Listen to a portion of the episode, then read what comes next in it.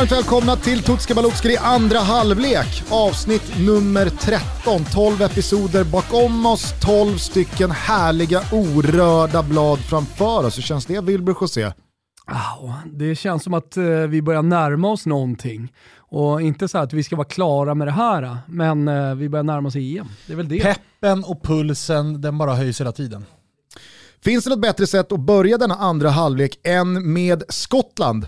Nej, det är faktiskt ett av de avsnitten jag är mest eh, liksom, spänd inför. Vi var inne på det med Wales ju, att det var många spelare där som man inte visste eller vet är walesare men som presenterade sig förra EM. Mm. Lite samma med Skottland känner jag, att det kommer säkert dyka upp ett par namn där man tänker att just det, är han skotte? Ja, jag kommer också presentera en uppgift för er alldeles strax som eh, den fick mig att häpna. Den fick mig att skratta rakt ut när jag förberedde det här avsnittet Oj, och det här liksom landade i mitt knä. Det här kan bli det bästa avsnittet hittills. Ja, men vi kan väl börja med bara den lilla, lilla nuggeten i att eh, Skottlands tre målvakter i den senaste landslagstruppen tillsammans var 107 år gamla. gillar jag spontant. Ja, det, är fint. Det betyder att den yngsta är vadå, 33? Ja, ja, exakt så. Vi tar det från början. Skottland har gått in i grupp D tillsammans med Kroatien, England och Tjeckien. Man inleder mot tjeckerna på Hampton Park i Glasgow med kniven mot strupen ifall man har tänkt att ta sig vidare. Sen väntar England på Wembley och sist så möter man Kroatien hemma på Hampton Park igen. Vi ska återkomma till den där Englands-matchen. Det är inte så att den har gått skottarna förbi. Magisk grupp. Ja, det får man säga. Jag ser oerhört mycket fram emot att följa grupp D, men jag tänker att vi ska ta lite mästerskapsminnen vad gäller skott. Skottland. De mm. senaste decennierna har varit mörka ur det skotska landslagsperspektivet. Man figurerade i en hel del mästerskap från VM-debuten 1954 fram till slutet av 90-talet, men där tog det roliga slut. Det senaste mästerskapet man deltog i var alltså VM 1998 och ni som minns kommer kanske ihåg att Skottland inte direkt var med och högg på medaljerna. Mitt tydligaste minne av Skottland 1998, det var att den norske backen Erik Mykland var ute och söp på krogen kvällen innan Norges match mot Skottland. Det säger väl en del om eh, vad, vad skottarna Bra sysslade med då. då. EM-debuten för Skottland skedde i Sverige 92, men vare sig där eller fyra år senare i England blev det speciellt kul. Nej, Skottlands facit i mästerskap är beckmörkt. För det ska man komma ihåg, det här är inte Estland, Albanien eller Island vi pratar om. Här snackar vi Skottland, en del av fotbollens vagga. Ja, men de är väl mer den jävla boarden som eh, bestämmer vilka nya regler fotbollen ska ha och så vidare. Alltså det, det, det är lätt minst två skottar med i det. Så de har ju liksom inflytande menar jag också på världsfotbollen. Man spelade sin första officiella landskamp tidigt 1870-tal. Alltså det, det är inget land som på något sätt går på knäna rent ekonomiskt. Det finns en oerhört stark fotbollstradition. Ändå så känns man som eh, ett riktigt jävla gärdsgårdsgäng. Jag har ett litet problem med att svenskar gillar Skottland av någon jävla anledning. Whisky, golf, en karg natur som jo, de pinar linnet. Alltså, de håller en tumme för Skottland i mästerskap. Jo, fast det är väl liksom tips extra Sverige. Ja, men det spelar ingen roll. Då får det vara tips extra du Sverige eller vad det nu är. Det är tips det... extra Sverige du har problem ja. med, det är inte Kom Skottland i sig. Kom aldrig och säg någonting till mig när jag sitter och håller på något afrikanskt land. Åh, hur kan man hålla på det? Ni sitter där hemma och liksom håller tummarna för Skottland. Detta lilla u-land inom fotbollen. Mitt enda minne är annars, det är ju Colin Henry jag landar i. Ja, han alltså, var ju med 98 där. Ja, och det, det var ju det var den enda spelaren som stack ut riktigt eller? Han får ju dig att framstå som mörkhårig. Ja, oh ja. Och liksom bra bränna. Exakt. Du, det är en nougat-ton på Svanen jämfört med Colin Henry. pigment jämfört med Colin Henry. När det är familjemiddag och Svanen bjuds in, då är det olivfärgade, liksom, olivhys-Svanen. Exakt. Som en, liten, eh, som en liten prutt. Ja, men eh, alltså, okej, okay. Thomas Wilbacher har kanske inte saknat Skottland oh, de senaste 20 åren i mästerskapen. Du då Svanen? Tycker du att Skottland ska ha en plats runt bordet? när de hamnar i samma grupp som England så tycker jag det. För att de där derbymatcherna som det ändå blir, och framförallt nu när de får spela det på de brittiska öarna, det är ju det, i gruppspelet en av de matcherna man ser fram emot allra mest. Ja. Hur tog de sig då till EM 2021? Jo, häng med nu för nu kommer vi landa någonstans där ni fan inte trodde att ni skulle landa. Spännande. Kör. Skottland var aldrig riktigt nära att ens röra Belgien och Ryssland under EM-kvalet utan lyckades genom sina insatser i Nations Leagues C-division hösten 2018 mot Albanien och Israel knipa en väg genom köksdörren och playoff-semifinal först i höstas mot Israel. Sa jag Israel? Yes I did och det skedde alltså bara en månad efter att laget spelat 1-1 mot varandra i höstens B-division av Nations League och en månad efter att Skottland alltså slagit ut Israel ur EM-playoff-semin så mötte Skottland och Israel igen i Nations League. Nu tvekar ni va? Nu har han slagit sig Gugge. Nu kan väl det fan i mig vara nog med Skottland och Israel på ett tag tänker ni. Fem tävlingslandskamper mot varandra på lite drygt två år. Är det här arkiv X eller? Äh, men lyssna nu, tror ni inte Skottland och Israel sprang in i varandra ytterligare Ytterligare en gång i våras när VM-kvalet drog igång också. Ja, men det är väl klart som ett jävla korvspad att de gjorde. De hade inte mött varandra sedan 1981 och sen pang, boom, smackelibonk, sex jävla tävlingslandskamper mot varandra på lite drygt två år. Hur fan har detta bara tillåtits passera? Skottland mot Israel, sex matcher. Ett konkret motexempel, Champions League-semifinallagen Manchester City och PSG har genom fotbollshistorien mötts färre gånger än vad Skottland och Israel har gjort de senaste 700 dagarna. Det är så jävla overkligt. Jag är nu så pass exalterad att jag alltså glömde att redogöra för er att Skottland alltså åkte till Belgrad efter den där playoff-semifinalen mot Israel och slog ut Serbien på straffar i den direkt avgörande finalmatchen. Alexander Mitrovic missade den sista strallen och om ni bara tänker efter så minns ni säkert den skotska mörkblå glädjen från Balkan i höstas. VM-kvalstarten i våras var för övrigt ganska bra. 2-2 hemma mot Burschen, 1-1 borta mot Israel då och så 4-0 hemma mot Håkan Erikssons Färöarna. Gör att dansken kanske redan är ivägsprungen men att andra platsen och en playoff-väg till Qatar fortfarande ligger öppen. Burschen dyker upp ja, ständigt alltså. Men som man tappade. De är där alltså den där, den där straffsparksläggningen mot Serbien, den, den, är ju ingenting jämfört med hur ofta de... Det, det är sjuka Nej, siffror. Men alltså jag, jag, jag, jag satt när jag förberedde det här avsnittet med då Skottlands senaste landslagsår och så ser jag bara Israel, ping Israel, pong du måste Israel ju, du måste där, ju Israel hit, Israel Kan det här ja, men, stämma? Ja, men jag försökte liksom lägga, det var ju svårt att förstå Nations League-pusslet från första oh, början när det kom. Men när jag sen då ser att ja, men de hade varandra i C-divisionen men sen hade de också varandra i, i divisionen parallellt med att de möttes i playoffet. Normally being a little extra can be a bit much. But when it comes to healthcare, it pays to be extra. And United Healthcare makes it easy with Health Protector Guard fixed indemnity insurance plans. Underwritten by Golden Rule Insurance Company, they supplement your primary plan, helping you manage out of pocket costs without the usual requirements and restrictions like deductibles and enrollment periods. So when it comes to covering your medical bills, you can feel good about being a little extra. Visit uh1.com to find the Health Protector Guard plan for you. Say hello to a new era of mental health care. Cerebral is here to help you achieve your mental wellness goals with professional therapy and medication management support. 100% online. You'll experience the all new Cerebral Way, an innovative approach to mental wellness designed around you. You'll get a personalized treatment plan from a therapist, prescriber, or both in a safe and judgment free space. Your cerebral therapist or prescriber will outline a customized plan with clear milestones along the way so you can get to feeling your best. With Cerebral, you're not alone in your mental health journey. We're here to empower you to live a fulfilling life.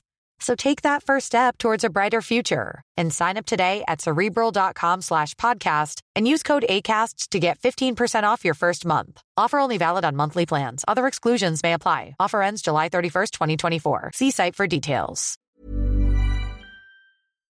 Hur? Ja, och sen såklart som fan så får de varandra också i VM-kvalet. Så man har alltså mötts sex gånger på två och ett halvt år. Med höstens match som stundas blir det alltså sju tävlingslandskamper mellan Skottland och Israel på mindre än tre år. Du var så trötta på varandra. Alltså. Ja, men är det inte helt sjukt att jo. det här har flugit under radarn? Verkligen. Alltså, jag, jag, jag, tycker att Sverige har, ganska många gånger har mött England senaste 30 åren. Mm. Och i kvalsammanhang så är det också så här, fan är det Bulgarien ja. nu igen? Men Ungen det är inte ens igen. Det är inte ens i närheten. Det är så jävla overkligt. Jag, jag, fick, jag fick verkligen gnugga knölarna för att få ihop det där. Men som du nämner, det blev ju ett oerhört drama i EM-playoffet. Efter semin mot Israel så åker man alltså till Belgrad borta mot Serbien och slår ut dem via straffsparksläggning. Det var starka scener, för precis på samma sätt som man rycktes med i skotska glädjen, det här är alltså första mästerskapet då på över 22 år, så var det också ett Serbien med Mitrovic och med andra stora tunga namn som föll riktigt hårt. Mm. Och här vill jag ju också återigen landa i att det var ju riktigt fint att det var Skottland som slog ut Serbien. I och med att i semifinalen slog ju Serbien ut Norge, så där försvann ju också Norges ursäkt till att ah, vi torskade ändå mot det laget som tog sig till EM. Så att, Norge ja, fanns sämre än Skottland. Ja, ja, ja. De är där nere vid, vid Estland, strax över. Ja. Mm. Eh, men eh, du kanske undrar Thomas vem som rattar det här bygget? Jag tänkte precis fråga, vad är det för eh, skotte?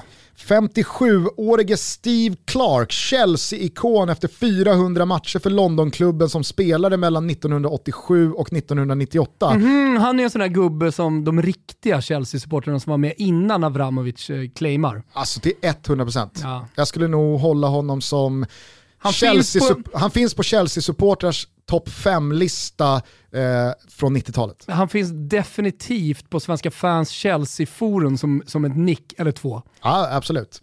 Eh, han blev efter spelarkarriären en oerhört uppskattad assisterande tränare till José Mourinho när The Special One red in i England 2004 och efter det hann han med samma uppdrag till Gianfranco Sola i West Ham och Kenny Dalglish i Liverpool innan han ställde sig på egna ben i först West Brom och sen i Reading. Efter en kort studs i Aston Villa och ett märkligt sabbatsår där hans fru till slut ruttnade på att han bara satt rakt upp och ner och skrek mot tvn i soffan så vände han hem till Skottland när hans hjärtas klubb Kilmarnock parkerade sist i tabellen och vädjade till honom. Kilmarnock.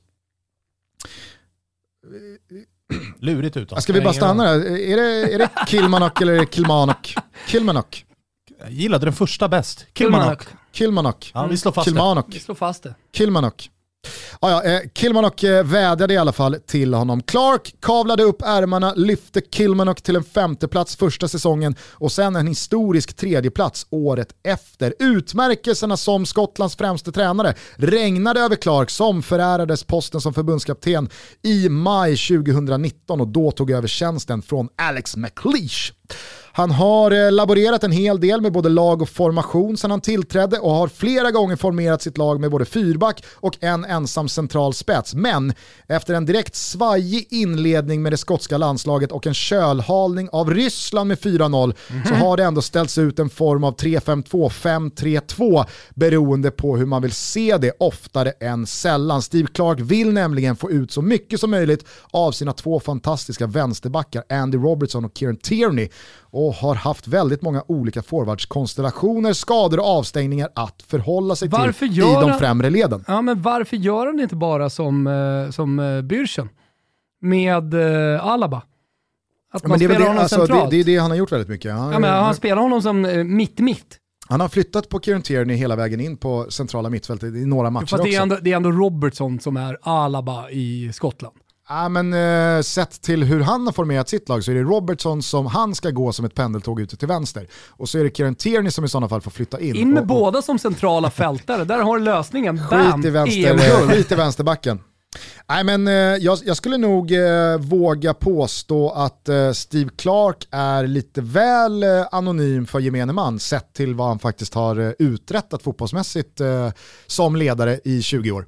Men är det klassisk britt-tränare vi surrar eller har han gått den lite mer moderna skolan? Alltså vill han lira boll eller är det knock it long som gäller? Nej, utan jag skulle nog säga att han är ganska, han är ganska präglad av, ja men Dels ska man komma ihåg att José Mourinho såklart satte försvarsspelet och det hårda arbetet i första rummet. Men de som minns Chelsea från hans första vända vet ju att det, alltså det, var, ju, det var ett ruskigt lag offensivt mm. också.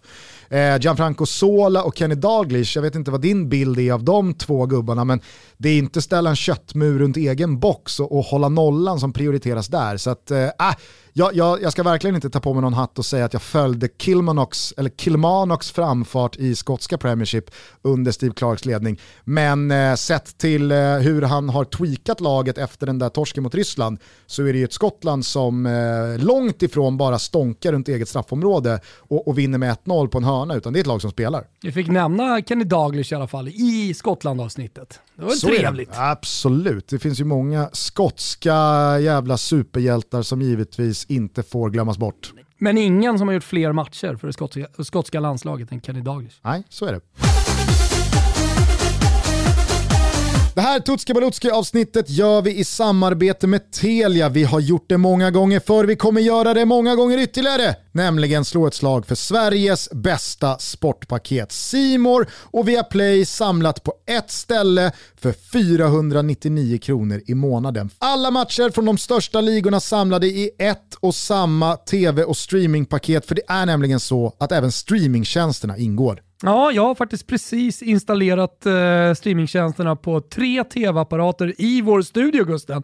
Om du blickar upp till höger, upp till vänster och ner lite här så ser du tre tv-apparater. De har alltid de här tv-apparaterna. Vi snackar alltid live och utan fördröjning när man kollar på sport och underhållning i Sveriges bästa tv-tjänst från Telia. 499 kronor i månaden är priset. Det gör alltså att man sparar 469 kronor i månaden genom att ha det här sportpaketet via Telia istället för att köpa dem separat. Gå in på telia.se sport så får du allt samlat på ett och samma ställe. Vi lyfter på hatten och säger stort tack till Telia för att ni är med och möjliggör det här avsnittet av Tutski Balutski. Stort tack!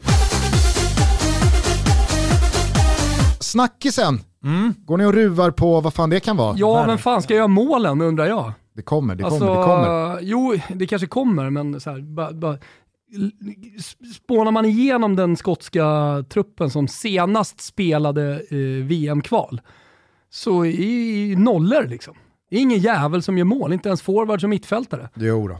Ja, John McKinn eh, pytsar in någon ibland, men eh, han är ensam. Liksom. Lugn nu, jag kommer till det där. Eh, det snackas i alla fall jävligt mycket om den här Englandsmatchen.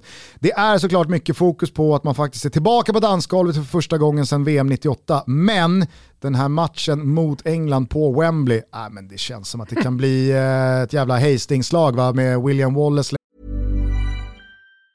As a person with a very deep voice, I'm hired all the time for advertising campaigns. But a deep voice doesn't sell B2B, and advertising on the wrong platform doesn't sell B2B either. That's why, if you're a B2B marketer, you should use LinkedIn ads. LinkedIn has the targeting capabilities to help you reach the world's largest professional audience. That's right, over 70 million decision makers all in one place. All the big wigs, then medium wigs, also small wigs who are on the path to becoming big wigs.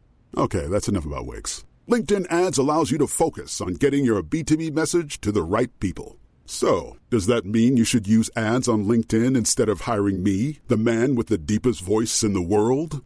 Yes. Yes, it does. Get started today and see why LinkedIn is the place to be to be. We'll even give you a $100 credit on your next campaign. Go to linkedin.com slash results to claim your credit. That's linkedin.com slash results.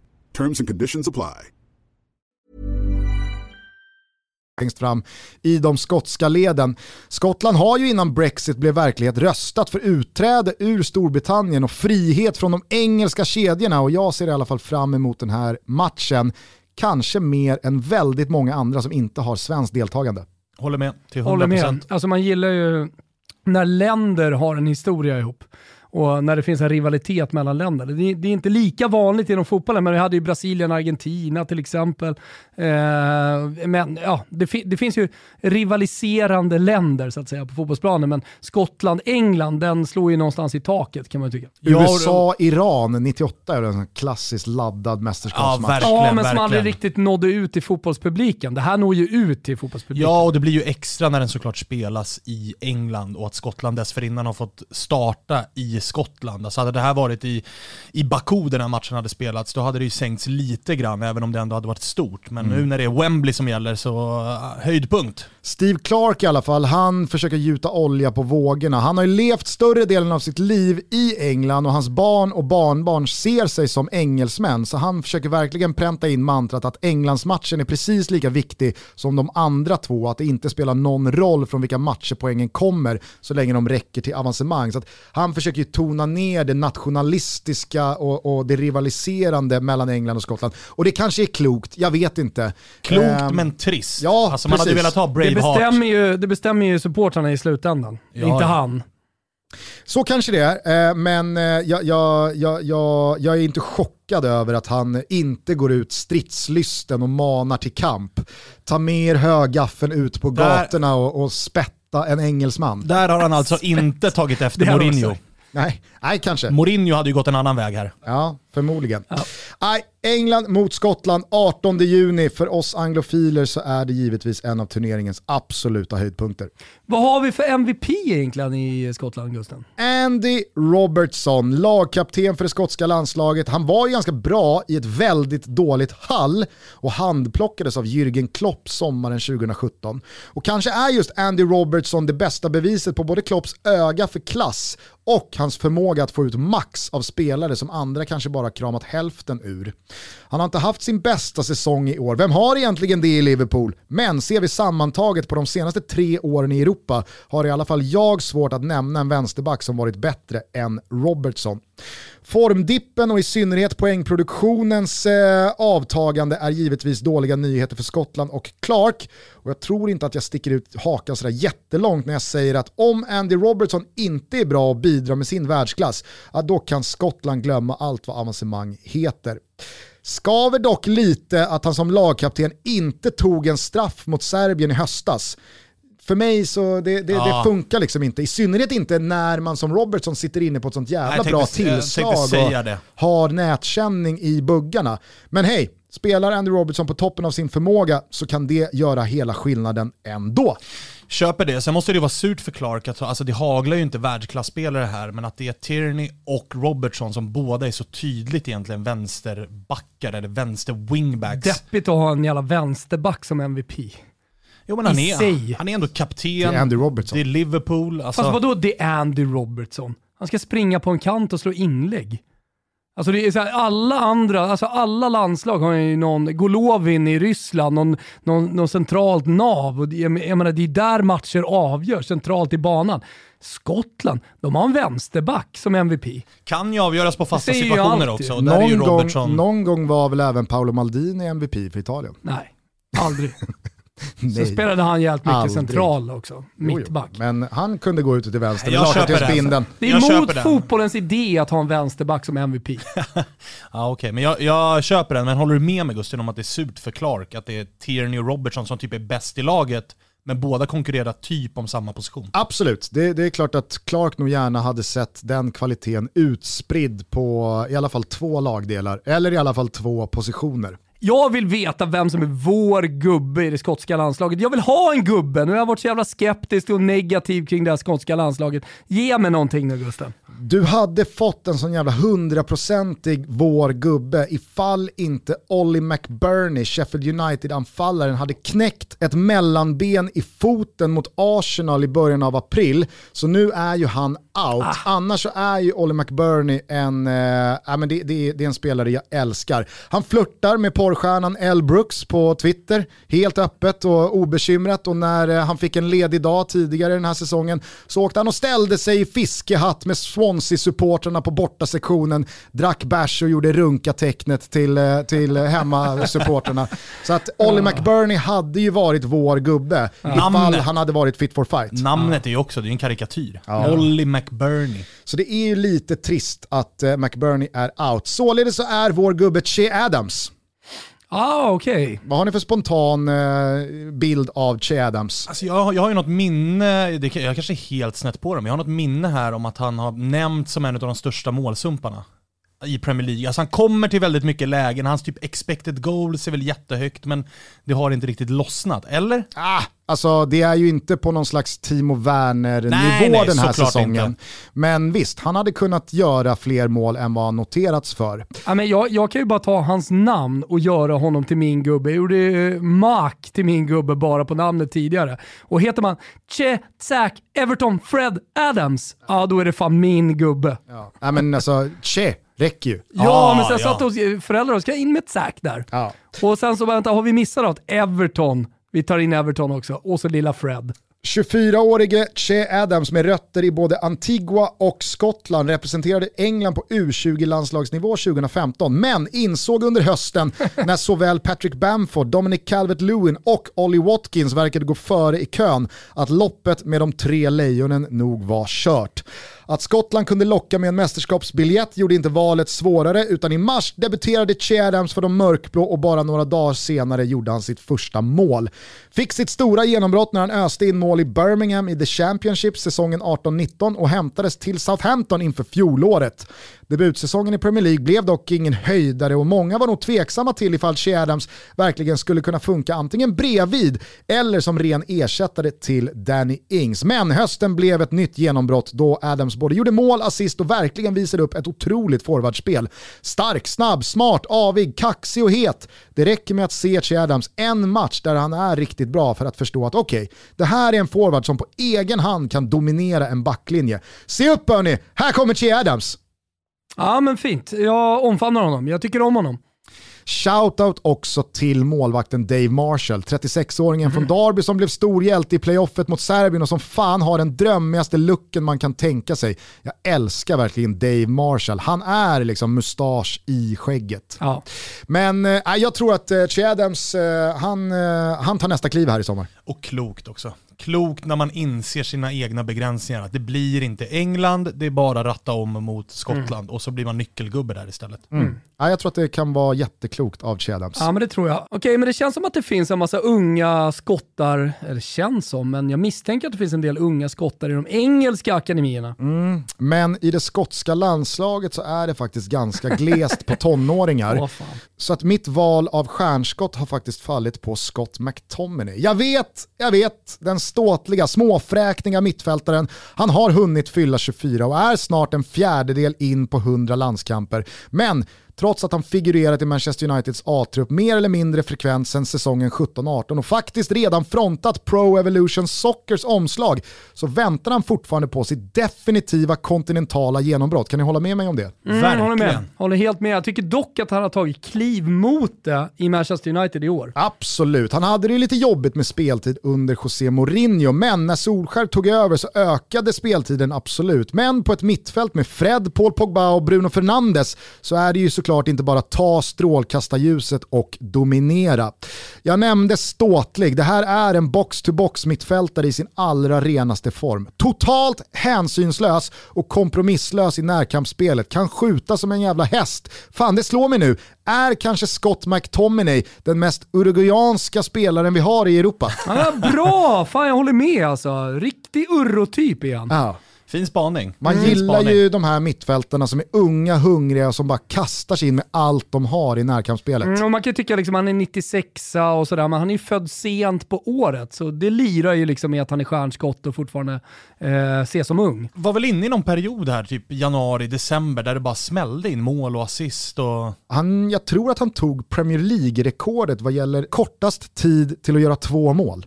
Ja, men då, då, då ja, men han gjorde 1-0 typ i första minuten, så gjorde han 2-0 i tredje minuten. Mm, och det, det var liksom, mm. ah, jag menar, låtsasrekord hit, låtsasrekord dit. Men någonting hade han, och ja, han var inne i en period där han gjorde jävligt mycket mål eh, och eh, var framträdande i Manchester United. Jag säger så här, en håll käften-insats mot England och Scott McTominay får sitt mm. definitiva genombrott i Europa i sommar. Ja, så känns det. Så känns då kommer han omfamnas eh, även av de som inte är anglofiler Manchester United-supportrar, eh, skotska supportrar, utan av hela fotbollsvärlden.